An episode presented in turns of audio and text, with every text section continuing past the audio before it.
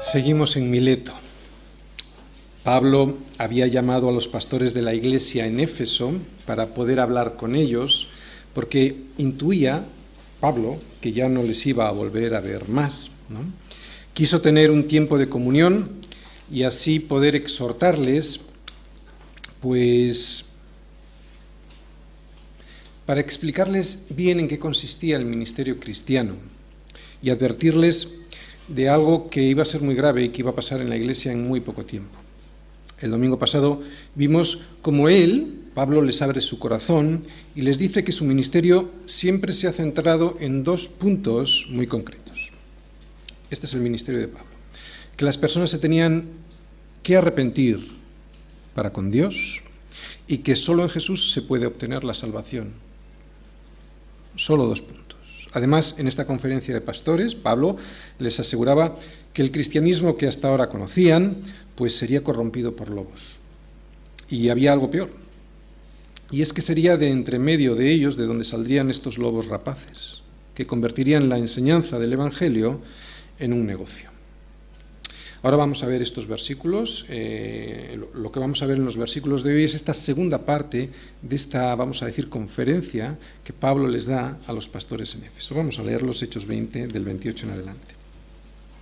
Les dice así Pablo: Por tanto, mirad por vosotros y por todo el rebaño en el que el Espíritu Santo os ha puesto por obispos, para apacentar la iglesia del Señor, la cual Él ganó por su propia sangre. Porque yo sé que después de mi partida entrarán en medio de vosotros lobos rapaces que no perdonarán al rebaño, y de vosotros mismos se levantarán hombres que hablen cosas perversas para arrastrar tras sí a los discípulos. Por tanto, velad, acordándoos que por tres años, de noche y de día, no he cesado de amonestar con lágrimas a cada uno. Y ahora, hermanos, os encomiendo a Dios y a la palabra de su gracia, que tiene poder para sobreedificaros y daros herencia con todos los santificados. Ni plata, ni oro, ni vestido de nadie he codiciado. Antes vosotros sabéis que para lo que me ha sido necesario a mí y a los que están conmigo, estas manos me han servido. En todo os he enseñado que trabajando así se debe ayudar a los necesitados y recordar las palabras del Señor Jesús, que dijo: Más bienaventurado es dar que recibir. Cuando hubo dicho estas cosas, se puso de rodillas y oró con ellos. Entonces hubo gran llanto de todos, y echándose al cuello de Pablo le besaban, doliéndose en gran, man- en gran manera por la palabra que dijo, de que no verían más su rostro, y le acompañaron al barco. El Espíritu Santo os ha puesto.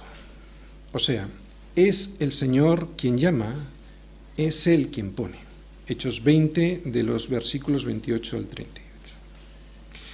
Llevamos más de un año y medio estudiando el libro de los Hechos, y en él estamos aprendiendo muchas cosas, pero sobre todo estamos aprendiendo qué es la iglesia, cómo se es la iglesia. Y por supuesto que ya sabemos que la iglesia no es este edificio, también sabemos que la iglesia no es una organización. Hemos aprendido que la iglesia es un cuerpo, un organismo que además es un organismo que está vivo. Y como cualquier organismo que está vivo, este cuerpo que somos tú y yo está compuesto por unos miembros que se insertan junto con otros para cumplir una función. Un cuerpo que está vivo tiene una función. Un cuerpo que está muerto no tiene ninguna función. Los miembros del cuerpo que es la iglesia somos tú y yo. Y resulta que no, es, no hemos sido nosotros quienes nos hemos llamado nosotros, a nosotros mismos, a formar parte de este cuerpo. Ha sido el Señor, a través del Espíritu Santo, quien nos ha llamado a formar parte de este cuerpo. En Hechos dos, cuarenta y siete, recordáis cuando estuvimos allí viendo, nos dice: el Señor añadía cada día a la iglesia los que habían de ser salvos. Y esto lo que me habla es de soberanía. Es el Señor el que llama a aquellos que han de ser salvos a formar parte de su iglesia. Y los miembros de cualquier cuerpo están para cumplir una función. Cualquier miembro de un cuerpo, por muy pequeño y humilde que parezca, tiene una función.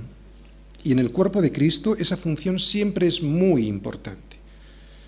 Que nadie te diga o no creas tú que por muy humilde que sea tu función en el cuerpo no tiene importancia, claro que la tiene. Los versículos que hoy hemos leído no solo son para los pastores, eh, son para todos, porque todos debemos llevar el Evangelio al resto de las personas. Todos debemos llevar el mensaje de Cristo a los que nos rodean y decirles lo siguiente, que el problema del hombre no es un problema de ética o de filosofía o de política, que el problema del hombre es un problema de identidad, que estamos perdidos, estamos perdidos porque perdimos nuestra verdadera identidad. Ese es el drama del ser humano.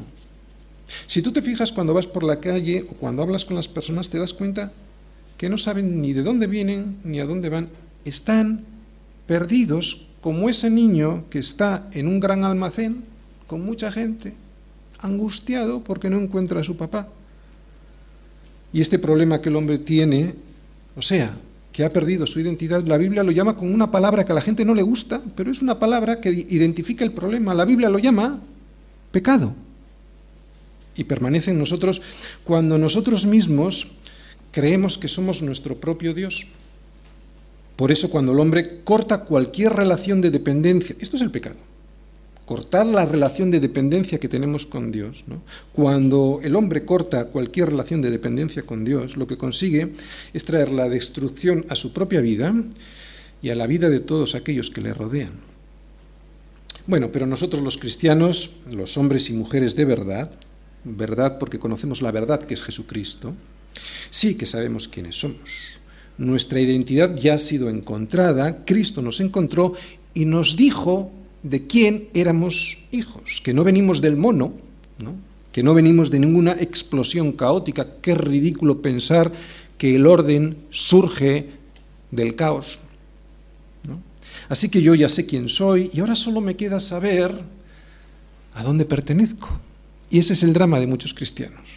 Saben quién es, quién son, pero no saben a dónde pertenecen. Y este libro de los Hechos nos lo dice. Pertenecemos a un cuerpo. Padre nuestro. Así es como nos enseñó a orar nuestro Señor, ¿no? El que nos encontró. Y si es nuestro, nosotros ya sabemos que eso significa que tenemos más hermanos, o sea, que pertenezco a una familia. Soy miembro de un cuerpo e injertado en ese cuerpo podré cumplir con el propósito que Dios tiene para mí. Fuera de ese cuerpo, cualquier miembro se pudre, no funciona, huele mal y termina muriéndose. ¿Por qué? Pues porque no le, llevan, no le llegan los nutrientes de todo el cuerpo, que es la iglesia, a ese miembro. Y el propósito que tiene el cuerpo de Cristo, así que si no sabes cuál es tu propósito en la iglesia, es el siguiente. El propósito que tiene el cuerpo de Cristo es manifestar la gloria de un Dios invisible a un mundo que agoniza. Esa es tu función como miembro del cuerpo. Manifestar la gloria de un Dios que es invisible, es cierto, pero que tiene un cuerpo que es la iglesia, para manifestar esa gloria a un mundo que se pierde. No vamos a la iglesia los cristianos, no vamos a la iglesia. Ir simplemente a la iglesia significa que ahora estoy, pero pues dentro de un rato ya no estoy. Eso no es ser la iglesia, ¿no? Y sin embargo la iglesia, aunque si, re, si realmente soy la iglesia, significa que aunque no esté físicamente, yo siento que soy parte de un cuerpo que se goza con el que goza y sufre también con el que sufre. Este libro de los Hechos que estamos siguiendo es el mejor consejo que podemos tener para ser la iglesia. Este libro de los Hechos me dice que es el Espíritu Santo el que pone a los miembros en el lugar que les corresponden en el cuerpo de Cristo. Bien, digo todo esto antes de empezar la predicación de hoy porque las células que cada uno de nosotros tenemos en nuestras casas son una pequeña iglesia. Cada uno de los servidores que abre su casa para contar las maravillas de Dios a los demás, a sus amigos, lo que tiene en realidad, aunque no se dé cuenta, en su casa es una pequeña iglesia. Es un pequeño rebaño para apacentar. Rebaño que ha sido ganado por Cristo con su propia sangre. Así que ni te imaginas el valor que tiene ese rebaño que está en tu casa para Cristo. Ni te lo imaginas. Por pequeñito que sea ese rebaño que tienes en tu casa, tiene un valor inmenso para Cristo porque fue redimido con su sangre. Es más, aunque no tengas una célula en tu casa, tu propio hogar es un rebaño. Es un rebaño en el que el Espíritu Santo te ha puesto como líder, ¿no? Ya seas una mamá que no tiene a su marido, o si eres un marido como cabeza de tu familia, tu hogar es un rebaño precioso para el Señor. Los rebaños están compuestos ¿de qué? De ovejas. Y en la Escritura, a los hijos de Dios se nos compara con ovejas. ¿Cómo es una oveja? Bueno, sabemos cómo son las ovejas. Eh, son animalitos que no ven muy bien, que, bueno, pues que son muy propensos uh, a perderse, son animales muy dependientes de su pastor. Básicamente yo voy a decir tres características de las ovejas para que sepáis cómo es el rebaño que tenéis en vuestras casas, en vuestras células, y cómo es el rebaño que tenemos aquí en la iglesia. Las ovejas pueden despistarse muy fácilmente, ¿no? Y empezar a andar por caminos que no, con, que no conocen. Y claro, cuando andas por un camino que no conoces, pues te pierdes, ¿no? Fíjate lo que dice Isaías cincuenta y tres, seis, dice, todos nosotros nos descarriamos como ovejas, cada cual se apartó por su camino, mas el Señor cargó en él el pecado de todos nosotros. Así que la primera característica que vemos de una oveja es que se puede perder muy fácilmente, ¿no? Puede despistarse. Otra característica de las ovejas es que pueden ser devoradas fácilmente por los lobos rapaces, ¿no? Son animalitos que no se pueden defender a sí mismos. O sea, devorados por los falsos maestros, que es de lo que vamos a hablar hoy. Y otra de las características de las ovejas es que las ovejas sin pastor quedan en un estado lamentable. Fíjate lo que dice el Señor en Mateo nueve, treinta y seis. No es lo que dice, sino lo que pensaba el Señor. Dice, y al ver a las multitudes, tuvo compasión de ellas, porque estaban desamparadas y dispersas como ovejas que no tienen pastor. Bien, ahora vamos a ir viendo versículo a versículo para observar las diferentes advertencias que Pablo les da a estos ancianos, pastores, obispos de Éfeso. Después de haberles dicho él cómo se había comportado en el ministerio cristiano, les dice ahora, nos dice ahora, cómo se ha de cuidar un rebaño, cómo se han de cuidar a las ovejas. No te creas que esto solo es para mí. Por eso he empezado diciendo lo que vosotros tenéis en vuestras casas, incluso vuestros amigos o en vuestro trabajo, todos tenemos un rebaño. Versículo veintiocho, empezamos. Por tanto, dice Pablo, mirad por vosotros y por todo el rebaño en que el Espíritu Santo os ha puesto por obispos para apacentar la iglesia del Señor, la cual él ganó con su, por su propia sangre.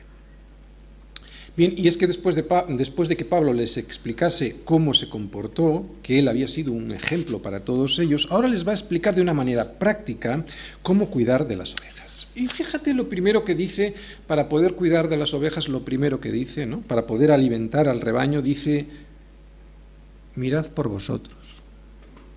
Eso es lo primero. O sea que lo primero que tenemos que hacer para alimentar a los demás es mirar por nosotros mismos. En Primera de Timoteo cuatro, dieciséis, Pablo le dice a Timoteo, ten cuidado de ti mismo. Es lo primero que le dice a Pablo, ¿eh? Perdón, a Timoteo. Ten cuidado de ti mismo y de la doctrina. Persiste en ello, pues haciendo esto te salvarás a ti mismo y a los que te vieren. Y es que a la primera persona a la que tenemos que cuidar para no caer en pecado es a nosotros mismos. El Señor nos lo dice más claro todavía en el Sermón del Monte. ¿Y por qué miras la paja que está en el ojo de tu hermano y no echas de ver la viga que está en tu propio ojo? ¿O cómo dirás a tu hermano, déjame sacar la paja de tu ojo y he aquí la viga en tu ojo, en el ojo tuyo? Hipócrita, saca primero la viga de tu propio ojo y entonces verás bien para sacar la paja del ojo de tu hermano. Aquí está hablando de juicio, de hacer juicio. No está diciendo que no se pueda juzgar, ¿eh? Lo que está diciendo es que ese juicio que tenemos que hacer es para ayudar, no para condenar. Y que además, antes de hacer ese juicio para ayudar al hermano a quitarle la paja que tiene en el ojo, ¿eh? mires bien en tu ojo por si lo que tienes es una viga que te impide ver para poder sacarle la pajita al ojo de tu hermano. Por lo tanto, para poder alimentar yo a las ovejas, tendré que previamente estar fuerte en la palabra del Señor. Si yo no estoy fuerte, seré el primero en caer y por lo tanto no podré ni alimentar ni defender a nadie.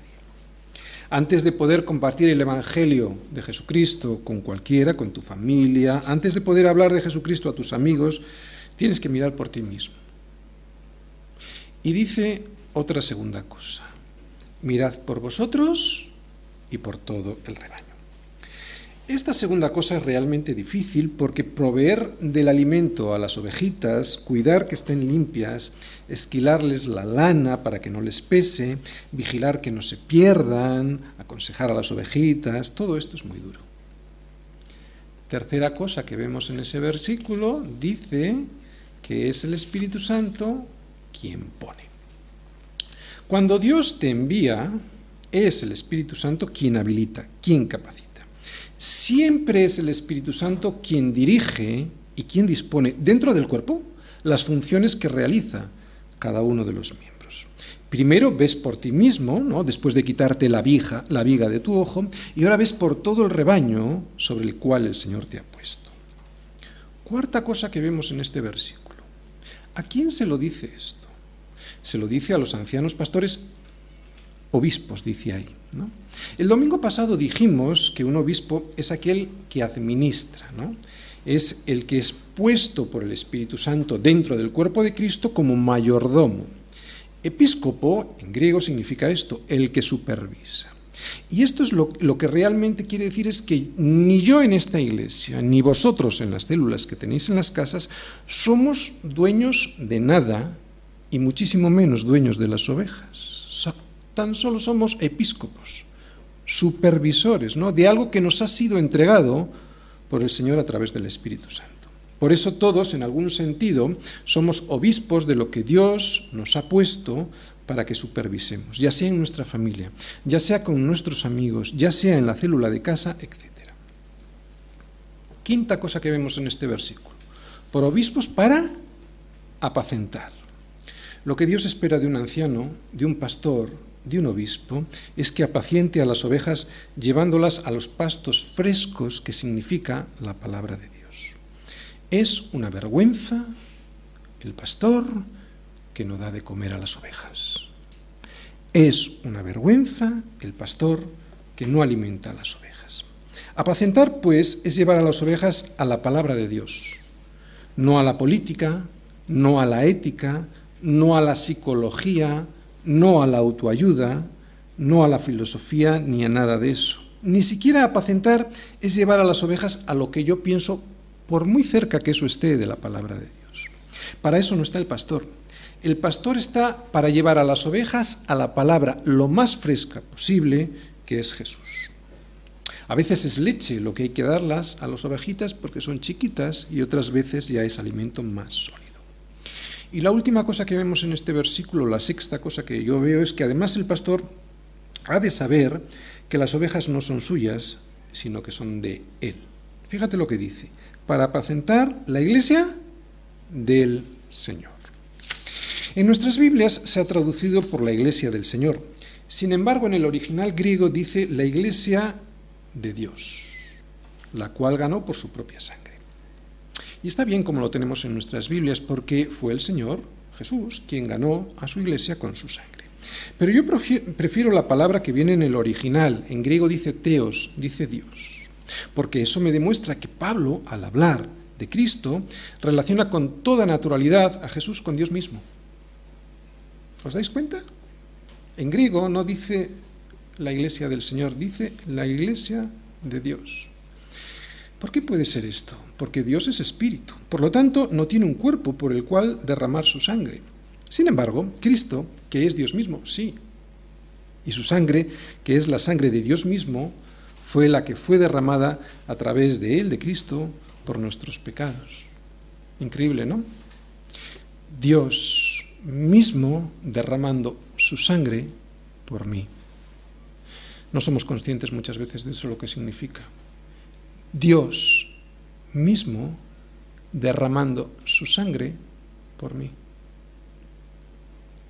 en Juan veintiuno, por tres veces Jesús le dice, le dice a Pedro, apacienta mis ovejas, le dice Jesús. Y es que las ovejas no son ni de Pedro ni de nadie, son del Señor, porque fue el Señor quien derramó su sangre por ellas.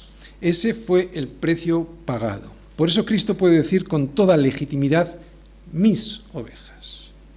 Yo no podré decir jamás que sois mis ovejas. Hemos visto alimentar al rebaño, y ahora viene protección y cuidado.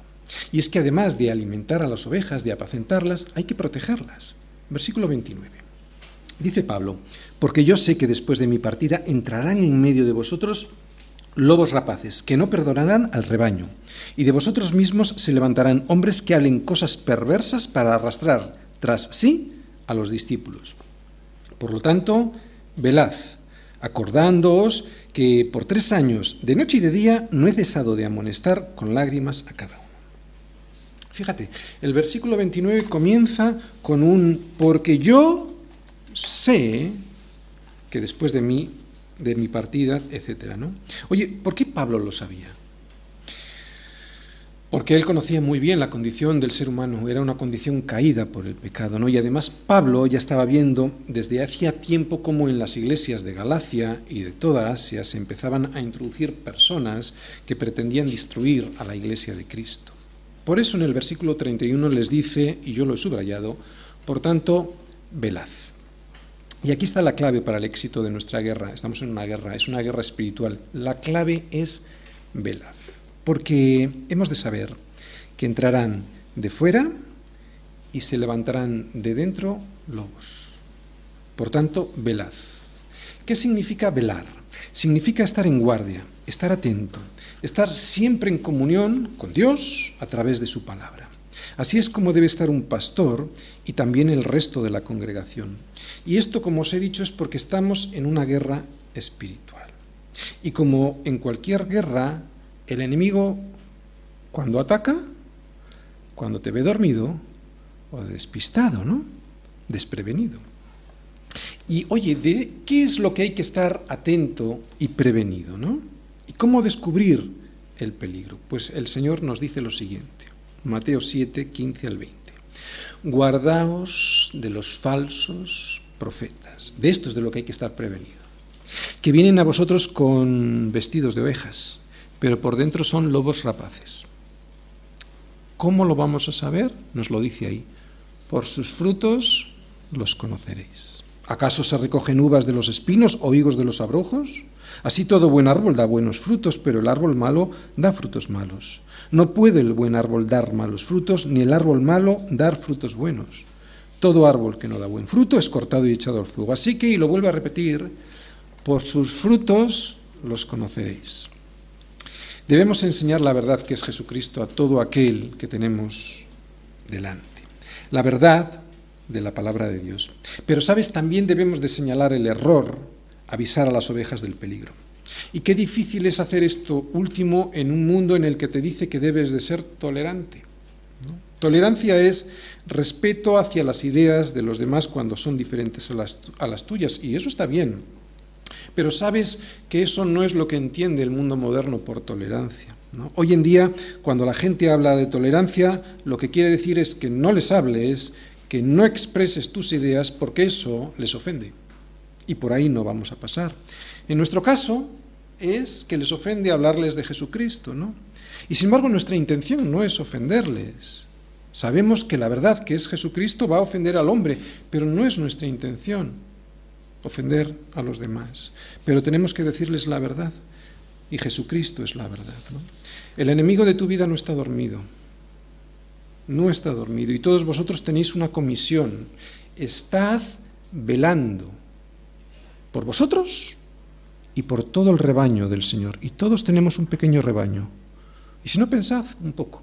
Todos tenemos un pequeño rebaño, o en nuestra casa, o en nuestro trabajo, o en nuestra célula, ¿no? ¿Por qué tengo que velar? Porque dice ahí, entrarán en medio de vosotros lobos rapaces que no perdonarán al rebaño. Y de vosotros mismos se levantarán hombres que hablen cosas perversas. No creas que esto que dice ahí Pablo es un chiste o que es una historia para meter miedo.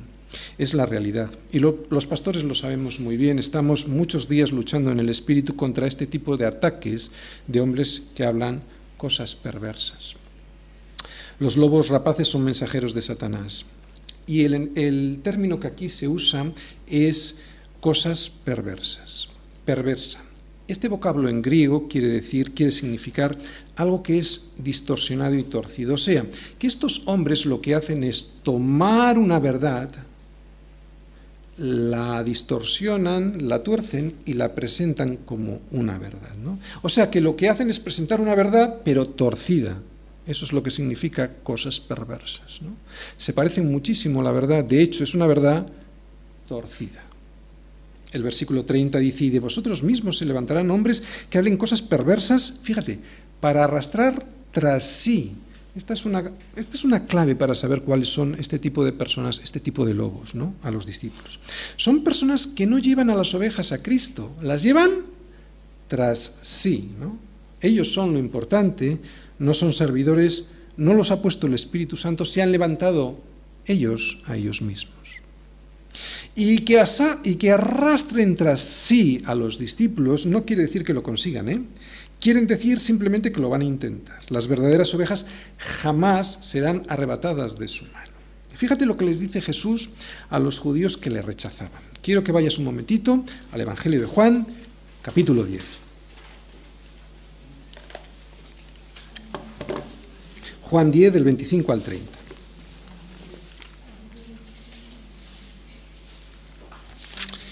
Todo el Evangelio de Juan está lleno de soberanía, de elección y de seguridad para el creyente. Pero yo solo te voy a leer este versículo, fíjate tú, capítulo diez, hemos dicho, de Juan, versículos del veinticinco al treinta, y leo. Jesús les respondió, os lo he dicho y no creéis. Las obras que yo hago en, mi, en nombre de mi Padre, ellas dan testimonio de mí. Pero vosotros no creéis porque no sois de mis ovejas, como os he dicho. Mis ovejas oyen mi voz y yo las conozco y me siguen.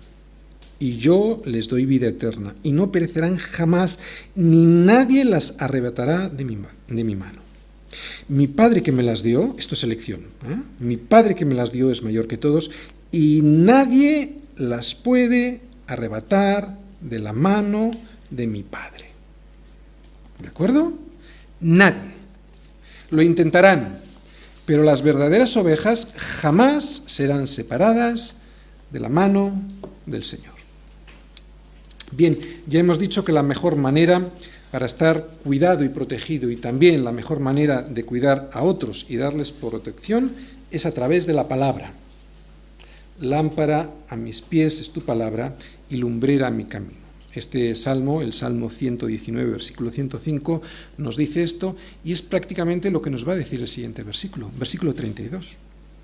Y ahora, hermanos, os encomiendo a Timoteo. No, ¿verdad? Os encomiendo a Dios y a la palabra de su gracia, que tiene poder para sobreedificaros y daros herencia con todos los santificados.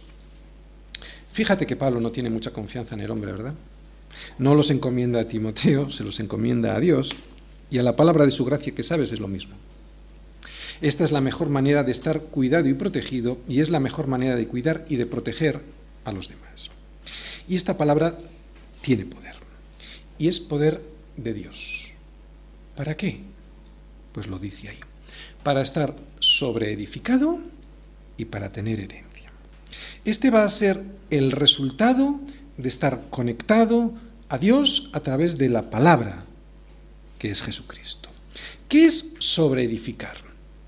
Es construir sobre algo. Así que cuando sobreedificamos sobre un terreno movedizo, esa construcción caerá más pronto que tarde, ¿no? Por eso cuando construimos nuestra vida sobre los terrenos de nuestras propias opiniones o sobre nuestra propia prudencia, pues terminará por colapsar, por caer todo lo que hemos construido. Eso es lo que pasa cuando construimos nuestra familia, nuestros hijos, nuestras relaciones personales, nuestro matrimonio, todo eso sobre la arena de nuestras propias opiniones, de nuestro propio criterio. Sin embargo, cuando sobreedificamos sobre la roca que es Cristo, podrán venir ríos, vientos y mareas, pero esa casa no será destruida, y esto lo podéis comprobar en Mateo siete. Además, este versículo me enseña que la iglesia, fíjate, no es una organización. Que la iglesia no está cimentada ni en estructuras, ni en esquemas organizativos, ni en esquemas de estrategias de mercadotecnia. No. ¿Dónde está cimentada la iglesia? En la palabra de Dios. Por eso yo predico y me echo a dormir. No me voy como loco detrás de ti para que creas, ¿no? Dejo que la palabra haga su labor. Igual que cuando el agricultor siembra, ¿no? Una vez sembrado, ese agricultor después ya pues, se tiene que ir a dormir. No tiene más remedio, él no puede hacer nada más que esperar que sea Dios quien dé crecimiento a esa semilla en esa tierra que ha sembrado. Vamos a ir a Marcos cuatro para ver esto que es así. Marcos cuatro del veintiséis al veintinueve.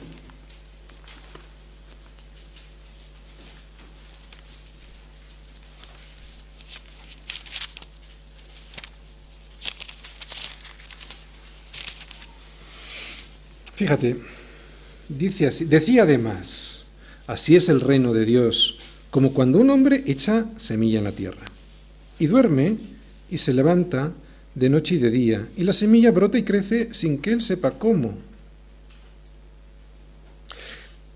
Tú y yo somos los que tenemos que dormir, Cristo no duerme, ¿de acuerdo? Tú y yo es los que tenemos que descansar después de sembrar la semilla. Esto es soberanía, es que va a ser Dios quien lo haga, ¿no? Porque dice el versículo veintiocho, de suyo lleva fruto la tierra, primero hierba, luego espiga, después grano lleno de la, en la espiga. Y cuando el fruto está maduro, enseguida se mete la hoz, porque la siega ha llegado. Sabéis, creo que en esta iglesia hemos escogido la mejor parte. No andamos con estructuras organizativas, que si G doce, que si doce y doce veinticuatro... ¿Cómo lo hacemos? Marta y María. Marta, afanada en estrategias para agradar al Señor, con pastelillos G doce y tortillas doce doce veinticuatro, ¿no? Pero María se postró a sus pies. Y no se postró a sus pies para acariciárselos, mirar y dormirse. No. Se postró a sus pies para escuchar la palabra de Dios. Y es que no podemos dar lo que no tenemos. Ella, María, escuchaba la palabra a los pies de Jesús. No la ves como a Marta, afanada en estructuras eclesiales, ¿no? modernas, en estrategias contemporáneas de alabanza y en actividades atractivas para los jóvenes, ¿no? Sin embargo, de palabra no tenía nada Marta. Ay, Marta, Marta. Es lo que le diría hoy a muchas iglesias el Señor. Ay, Marta, Marta. Afanada y turbada estás con muchas cosas, pero solo una es necesaria. Y María ha escogido la buena parte, la cual no le será quitada. El afán de hacer en la carne aquello a lo que no hemos sido llamados a hacer en la carne, termina turbándonos y afanándonos, y terminamos despistados y cansados. ¿Y por qué?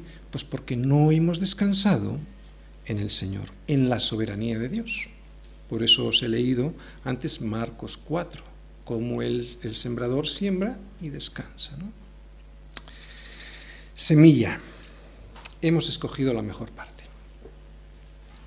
Probablemente nunca seamos muy reconocidos, tampoco parezcamos muy inteligentes, ni jamás tengamos locales propios que impresionen a las visitas, ni tampoco tampoco tengamos un, pues no sé, un coro gospel, ¿no?, que nos haga parecer muy dignos de cara a un mundo que agoniza.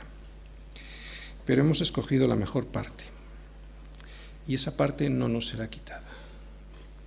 La palabra de su gracia. Y esta palabra, que probablemente no nos dé prestigio social, ni locales impresionantes, o grupos de jóvenes muy guays, y que además de no traernos eso, nos va a traer persecución, lo que sí nos va a traer la palabra de su gracia es una herencia. Una herencia que nos limpie, que nos lave y que nos transforme. Y aunque es cierto que esta herencia hace referencia a la vida eterna, no es menos cierto que esta herencia se recibe ya, desde ahora, como, de, como adelanto de aquello que disfrutaremos cuando estemos con Él. Es una primicia, es una sombra, pero aunque sea una sombra, yo ya percibo la diferencia de esta herencia con la herencia del diablo, con la que me estaba dando, con la, con la herencia que estaba recibiendo del diablo. Las herencias se reciben cuando el que hace testamento muere. Jesús murió. Por eso tú ya puedes recibir tu herencia por fe. Ahora vamos a ver los peligros, los peligros de no estar encomendados a Dios y a la palabra de su gracia. Versículos treinta y tres y treinta y cuatro. El primero que vemos es codicia, ¿eh? Mira, treinta y tres. Ni plata, ni oro, ni vestido de nadie he codiciado. Antes vosotros sabéis que para lo que me ha sido necesario a mí y a los que están conmigo, estas manos me han servido. Bien, Pablo no está diciendo aquí que los pastores no deben vivir de la leche de sus ovejas. De hecho, la enseñanza de Pablo a este respecto está muy clara en Primera de Corintios y en Filipenses. De lo que aquí está hablando es del motivo de nuestro corazón, y atención, no solo es para los pastores, ¿de acuerdo? Es todo, para todos aquellos que desean servir, aunque no sea por un sueldo. Bien, y el motivo por el cual uno decide servir a los demás predicándoles el Evangelio y apacentar las ovejas del Señor, dice ahí que nunca ha de ser el dinero, ni tampoco el prestigio social, ni las posesiones. Uno no se dedica al ministerio para ganar un salario. Uno se dedica al ministerio para servir al Señor alimentando a las ovejas. No nos dedicamos al ministerio por dinero. El Evangelio no es fuente de ganancia, es más bien todo lo contrario. Pablo nos dio testimonio de ello, y si aceptáis mi testimonio, también yo doy fe de ello. Y aunque el obrero es digno de su salario, esta no ha de ser la motivación, y me explico. Cuando alguien se dedica al ministerio porque, por ejemplo, se ha quedado sin trabajo o porque no lo encuentra, lo que significa es que esa persona no ha sido llamada por el Espíritu Santo, habrá sido llamada por otro motivo, ¿no? Por su necesidad económica, por ejemplo. Y si además pretende hacerse rico, ya no te quiero ni contar. Por lo tanto, este versículo que acabamos de leer se está refiriendo al motivo engañoso de nuestro corazón cuando queremos dedicarnos al ministerio. O sea, que no nos debemos dedicar al ministerio por codicia, ni siquiera por necesidad. Sin embargo, Pablo no está diciendo que el que anuncia el Evangelio tiene que además trabajar en otra cosa. No, todo lo contrario. Quiero llevaros a Primera de Corintios nueve, versículos del tres al siete.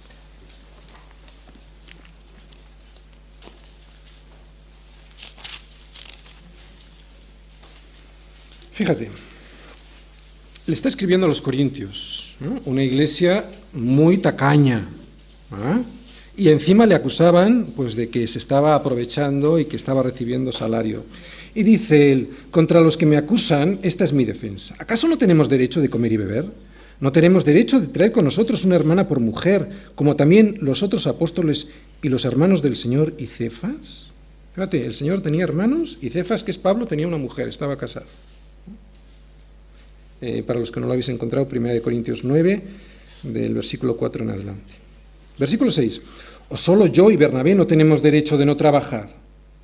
Fíjate, el ministerio es una guerra, por eso la compara a un soldado. Dice, ¿quién fue jamás soldado a sus propias expensas? O sea, ¿quién fue un soldado que se está pagando él el sueldo? Se lo paga, se lo paga el gobierno, ¿no? ¿Quién fue jamás soldado a sus propias expensas? ¿Quién planta viña y no come de su fruto? ¿O quién apacienta al rebaño y no toma de la leche del rebaño? Versículo trece. ¿No sabéis que los que trabajan en las cosas sagradas comen del templo y los que sirven al altar, del altar participan? Está haciendo referencia a que los... Eh, sacerdotes comían de las ofrendas que se entregaban en el templo, ¿no? Dice el versículo catorce, así también os ordenó el Señor a los que anuncian el Evangelio, que vivan del Evangelio. Es clara la enseñanza de Pablo. Los que viven del Evangelio han de vivir de las ovejas del Señor. Sin embargo, Pablo no está diciendo, en este versículo de Hechos veinte que estamos viendo aquí, pues que... que tenga que ser siempre así, ¿no? De hecho, Pablo enseñó que cuando era necesario trabajar con sus propias manos, él fue el primero que se puso a hacerlo, ¿no? Cuando es necesario, sobre todo cuando una obra está comenzando, por ejemplo, así debe de hacerse, se ha de trabajar con las manos. Y en el versículo treinta y cuatro vemos esta otra enseñanza, en este versículo que tenemos ahí, que no solo se debe, no se debe ser codicioso, sino que además tampoco perezoso.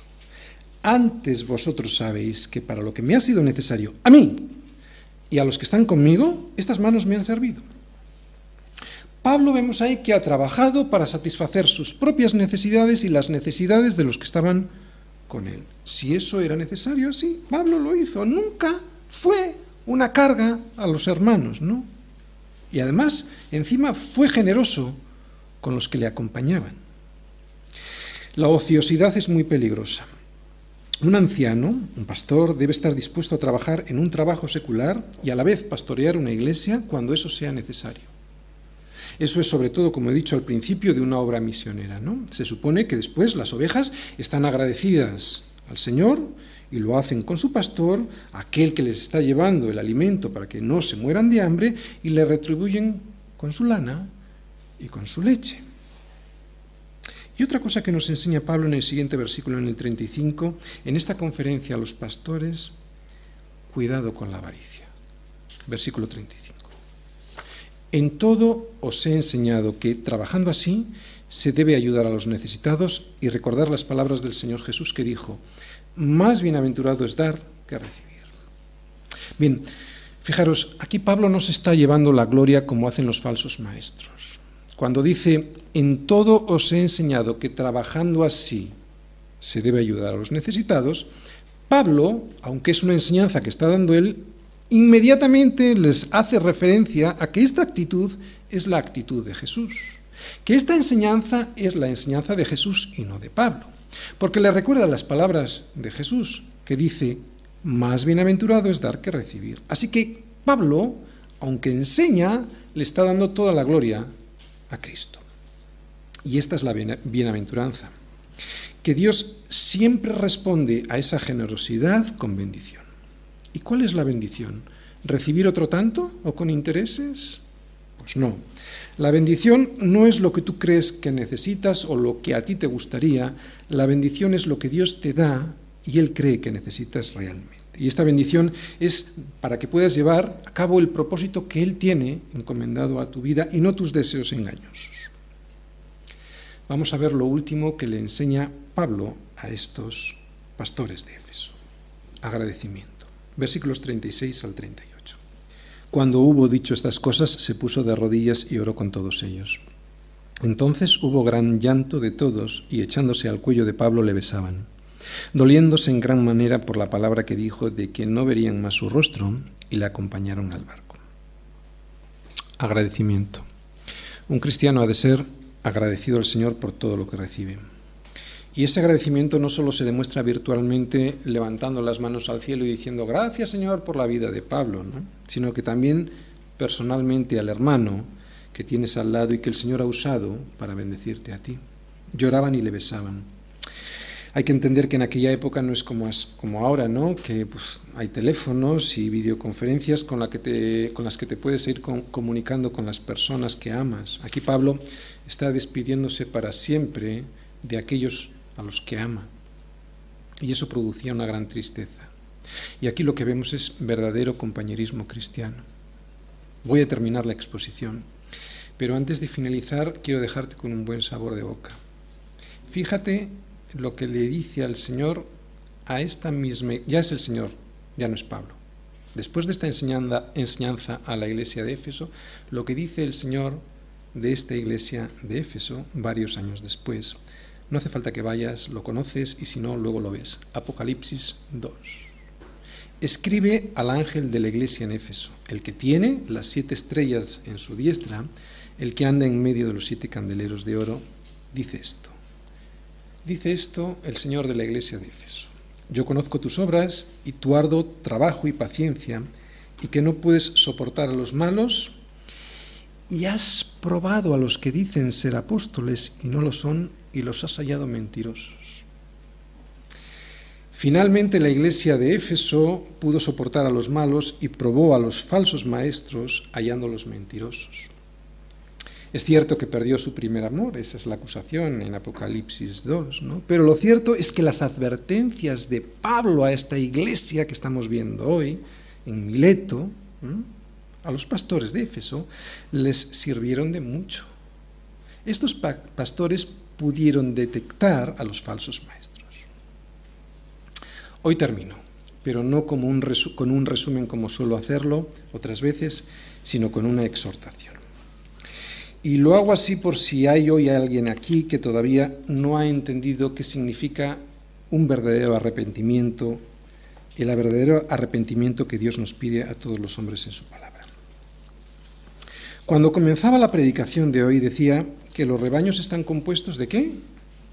De ovejas. Y que la Escritura, allí en la Escritura, a los hijos de Dios nos compara con ovejas.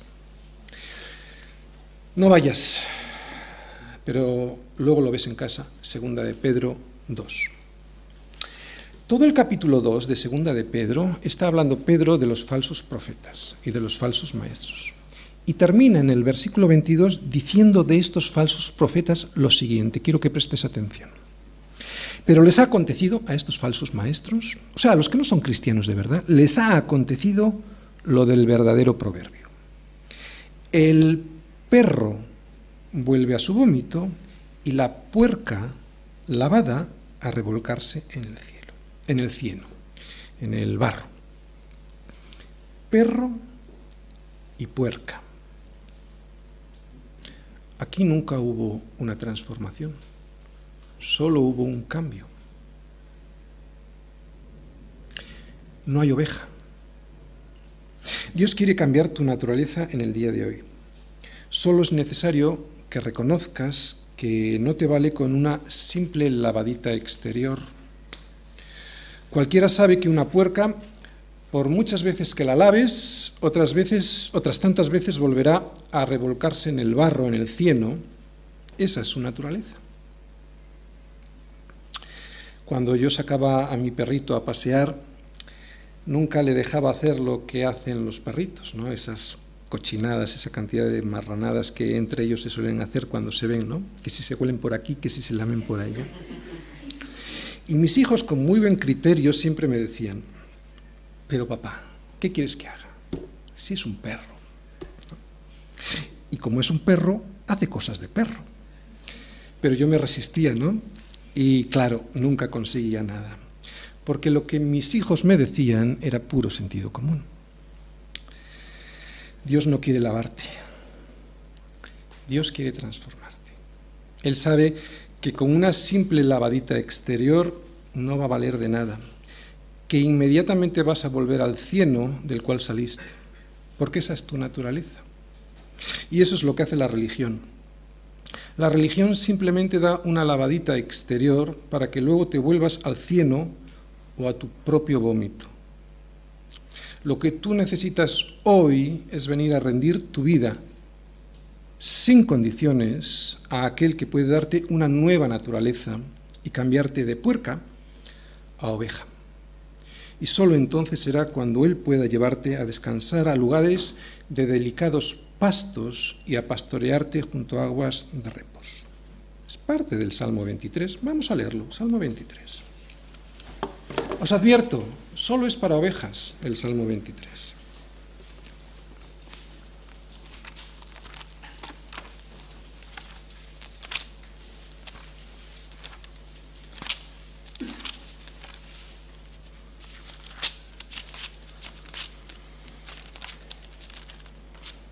El Señor es mi pastor, nada me faltará.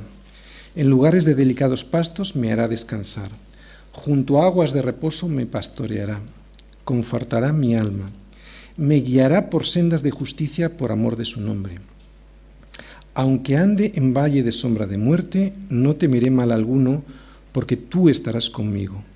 Tu vara y tu cayado me infundirán aliento. Aderezas mesa delante de mí en presencia de mis angustiadores. Unges mi cabeza con aceite, mi copa está rebosando. Ciertamente el bien y la misericordia me seguirán todos los días de mi vida, y en la casa del Señor moraré por largos días. Mientras tanto, mientras tu naturaleza no sea cambiada, Todo esto que hemos leído en el Salmo veintitrés será imposible. Lo leerás y no lo disfrutarás. Todo esto es imposible hacerlo con una puerca. El Señor no pastorea puercas. Él llama a puercos como yo era y los transforma en ovejas.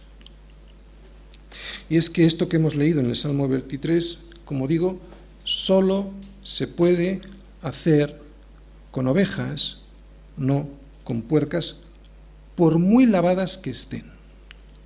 Si no has sido transformado, si tu vida sigue en su antigua naturaleza, por muchas lavaditas que tengas de estos sermones que yo te doy, volverás en sí, enseguida al sitio del cual saliste, al cieno, a revolcarte en el cieno, y no habrá poder en tu vida. Si solo vienes y te sientas y practicas una religión, ponle el nombre que quieras, católica, protestante, bautista, pentecostal, me da igual, me ha salido hasta un pareado, no habrá poder en tu vida. Si tan solo vienes y te sientas y practicas una religión que te lave, tu naturaleza nunca va a cambiar y por lo tanto nunca tendrás victoria sobre el pecado. Y esto es porque no estará el Espíritu Santo dentro de ti redarguyéndote de pecado, convenciéndote de que estás mal, ¿no? Porque sigues en tu antigua naturaleza. Lo que le pasaba a mi perrito, por mucho que se lo decía. En una ocasión una mujer sirofenicia le gritaba al Señor, vamos a Mateo quince, Mateo quince, Mateo quince, veintiuno.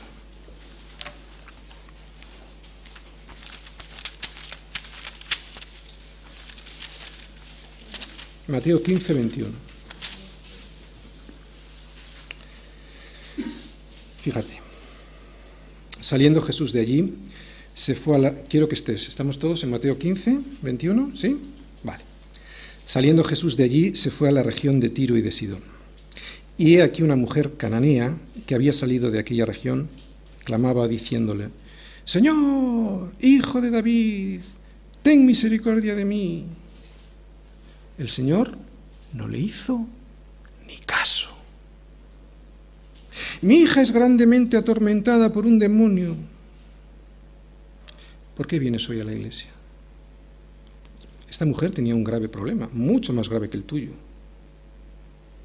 Pero Jesús, dice ahí, no le respondió palabra. Es que no es la bronca como la que traigas con el Señor ni tu problema. Ese no es el, ese no es el asunto. Ese no es el asunto, y te lo voy a demostrar. Jesús no le respondió ni palabra, y tenía un grave problema. Esta señora tenía un grave problema. Entonces, acercándose a sus discípulos, le rogaron diciendo, «Despídela, pues da voces tras nosotros». Él respondiendo dijo, «No soy enviado sino a las ovejas perdidas de la casa de Israel». ¿Entendiste? ¿Cananea? ¿Griega? ¿Sirofenicia? No eres oveja. Estas son palabras del Señor, ¿eh? Esto no lo vas a ver ahora en Navidades, ¿no? Vas a ver otra cosa, un niñito Jesús, y no, no verás estas palabras, porque esto confronta, lo vamos a ver. Entonces ella vino y se postró ante él diciendo, «Señor, socórreme». Respondiendo él, dijo, «No está bien tomar el pan de los hijos y echarlo a los perrillos». Vuelvo a repetirlo, Jesús diciendo estas palabras, qué fuerte, ¿no?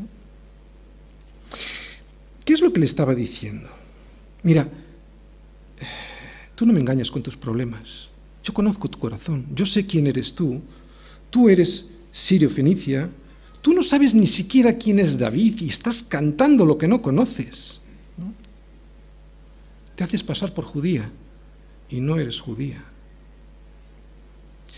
Y aquí viene lo, lo hermoso, aquí viene lo increíble y esto es lo que quiero que subrayes. Ella le dijo, «Sí, Señor». No le dijo, «No, Señor». Le dijo, «Sí, Señor, me descubriste». Pero aún los perrillos, ¿cómo se llamaba ella misma? Perro. ¿Sí o no? Se llamaba perro. Pero aún los perrillos comen de las migajas que caen de la mesa de sus amos. Entonces, respondiendo Jesús, dijo, «Oh, mujer, grande es tu fe, hágase contigo como quieres, y su hija fue sanada en aquella hora. No le dio las migajas, le dio todo el pastel. ¿Por qué? Porque reconoció su condición. Necesitamos reconocer nuestra naturaleza pecadora y arrepentirnos, dando un giro de ciento ochenta grados para identificarnos con Dios. Puede que no hayas matado a nadie, puede que no hayas cometido adulterio, es igual. Sigues viviendo tu vida para ti y eso es pecado. Vivir independiente de Dios, eso es pecado. El domingo pasado vimos cómo Pablo resumió su ministerio en Hechos veinte veintiuno diciendo que debíamos de llevar a las personas al arrepentimiento con Dios y a la fe en Jesucristo. No dice que debemos llevar a las personas al arrepentimiento de su, de su adulterio, no. Dice que debemos arrepentirnos de haber estado viviendo en contra de Dios, habiendo vivido nuestra vida para nosotros mismos, ¿no? Dios te dio la vida para que puedas tener comunión con Él, para que puedas reflejar su gloria y la has desperdiciado viviendo para ti. Eso es arrepentirse, reconocer esto, ¿no? Reconocer que has vivido de espaldas a Dios. Y reconocer esto es muy bueno para ti, porque esa vida de desprecio a la voluntad de Dios, a lo único que ha perjudicado es a ti y a los tuyos. Por eso Dios odia el pecado, porque lastima tu vida, de tal manera que te lleva a la destrucción, a ti y a los que viven contigo, ¿no? Y tú eres la culminación de su obra, por eso odia el pecado, porque lastima a la culminación de su obra, no lo soporta. Dios nos creó a su imagen, pero nosotros lo hemos echado todo a perder. Y Jesús es la respuesta. Y Jesús no son palabras muertas. Ayer, hablando con Salva por la noche, me dio este versículo que yo os traslado. Porque el reino de Dios no consiste en palabras, sino en poder. Poder que transforma.